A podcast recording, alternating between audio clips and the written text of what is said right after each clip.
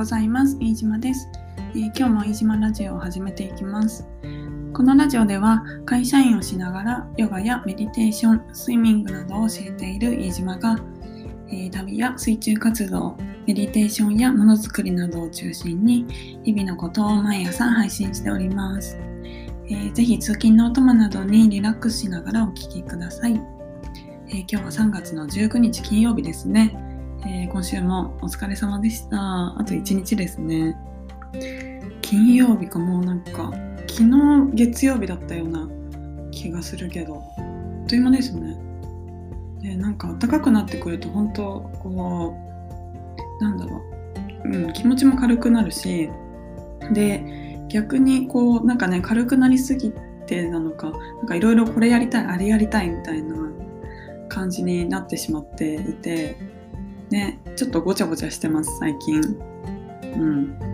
まあ、この数ヶ月間は、冬、冬のね、数ヶ月間は冬眠をしていたので、まあ、その分、こう、エネルギーを貯めて、で、また春からスタートっていう感じかなっていうふうに思ってます。ね、もうすぐ、明日ですね、明日は3月の20日で、えー、春分の日です。ね。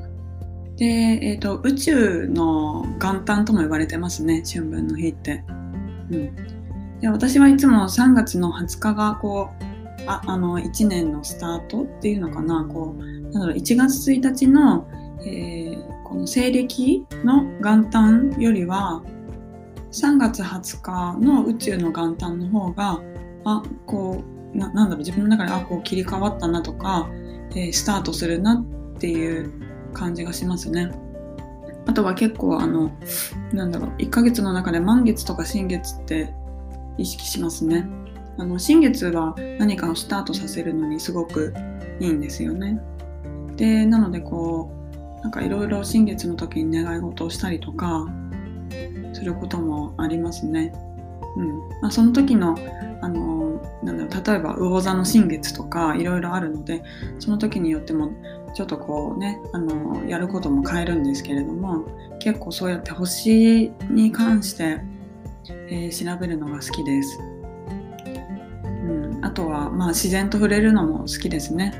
えー、もう桜が咲き始めていますね東京は。なんかそういうのを見るとああやっぱりこう植物がめあの、ね、花が咲くとなんか自分もこう一緒に花開くようなそんな気分にもなりますよね。うん、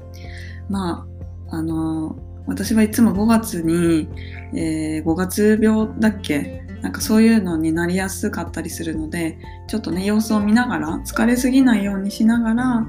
えー、休息を取りながらいろんなことをやっていきたいなっていうふうに思ってます。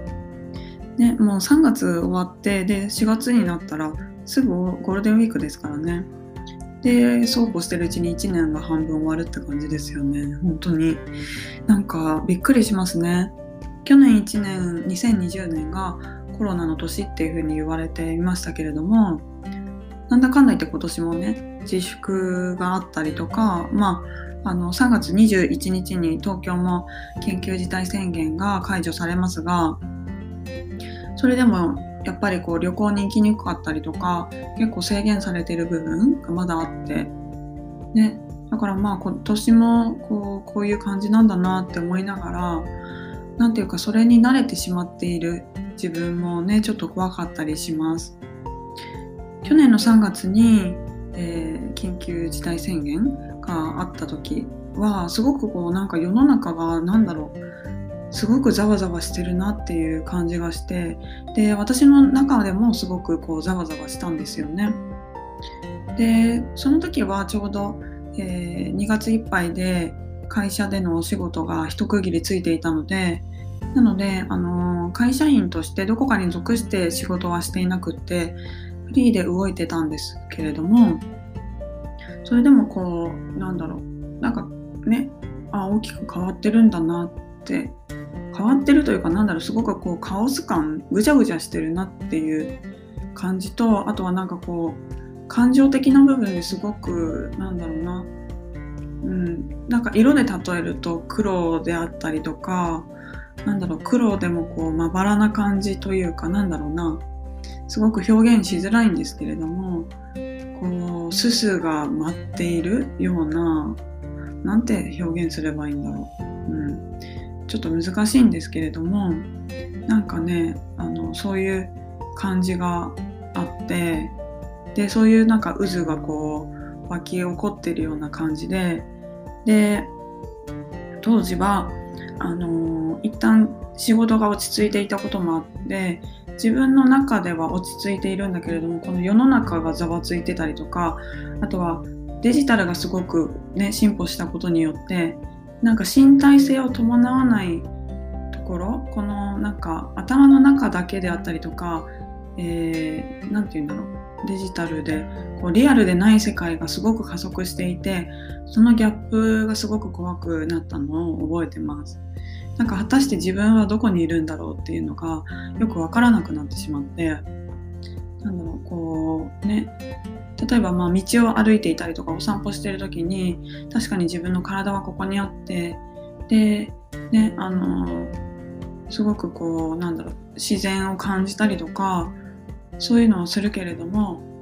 なんかそれとはまた別の世界で加速している世界があってえなんか果たして自分はどこに存在してるんだろうかっていうのがなんか分からなくて怖くなったんですよね。でまあ今もそれは続いてるんですけどやっぱり人間ってこう適応するものでなんかそれに慣れて生きている自分もいてそれはそれで怖いなっていうふうに思ってます。なんか何がリアルなんだろうか全てがリアルなのかもしれないけれどもなんか身体性を伴わないリアル感なものがすごく怖いなっていうふうに思っていて何か全てこう感情までも支配されてしまいそうでそんな恐ろしさがあるなっていうふうに感じているところです。でなのでまあそれもあってあのメディテーションを自分のプラクティスにもちゃんと取り入れようって改めて思うようになったし、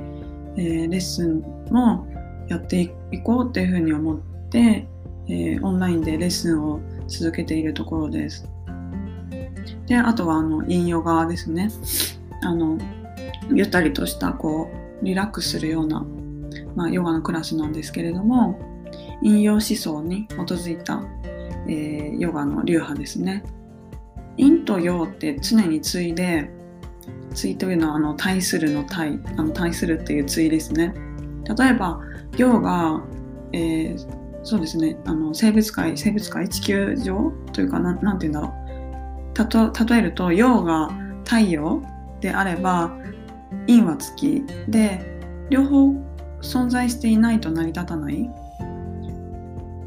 で季節で言えば、えー、春が陽冬が陰。両方必要だったりしますよね。で一本の木で例えるなら根の部分が陰で、えー、葉っぱのこう先の部分が陽。そうやって、えー、いろんなものが陰と陽の性質でできていてで私たちのこの感情でも同じことが言えるんですよね。例えばまあ落ち込んでいる気分がこうちょっと沈んでいるのが陰すごくこうなんだろう陽気ハッピーな感情が陽でもそれって両方必要で例えばまあ落ち込むっていうとあれですけれどもしっかりと自分のことを内観するようなそういう、えー、深く向き合うっていうことをしなければ人間としてのこう成長は得られないしかといって落ちすぎてしまうとすごくこう、うんえー、精神的にねあの病んでしまうというか。ででも陰が満ちると陽に転換するし陽が満ちると陰が転換陰に転換する。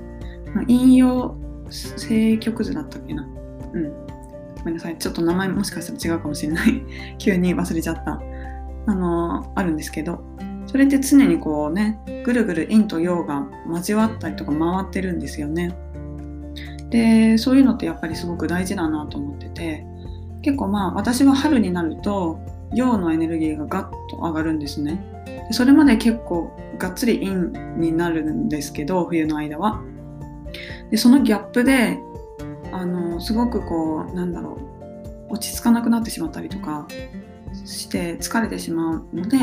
特にまあ春は、えー、陰陽がもちゃんとプラクティス日々やっていきたいなっていうふうに思っているところです。えー、クラス月に2回やってるので、ぜひご興味があればご参加ください。えー、では今日は、えー、まあ、春になったねっていう話かな。うん、春の話をさせていただきました。えー、今日も最後までお聴きいただきましてありがとうございました、えー、今日金曜日の夜7時よりオンラインでメディテーションのクラス開催します。どなたでも参加できますので、ご興味がありましたら、プロフィールのリンクからお申し込みください。えー、では今日も皆さんにとって良い一日でありますように。飯島でした。バイバーイ。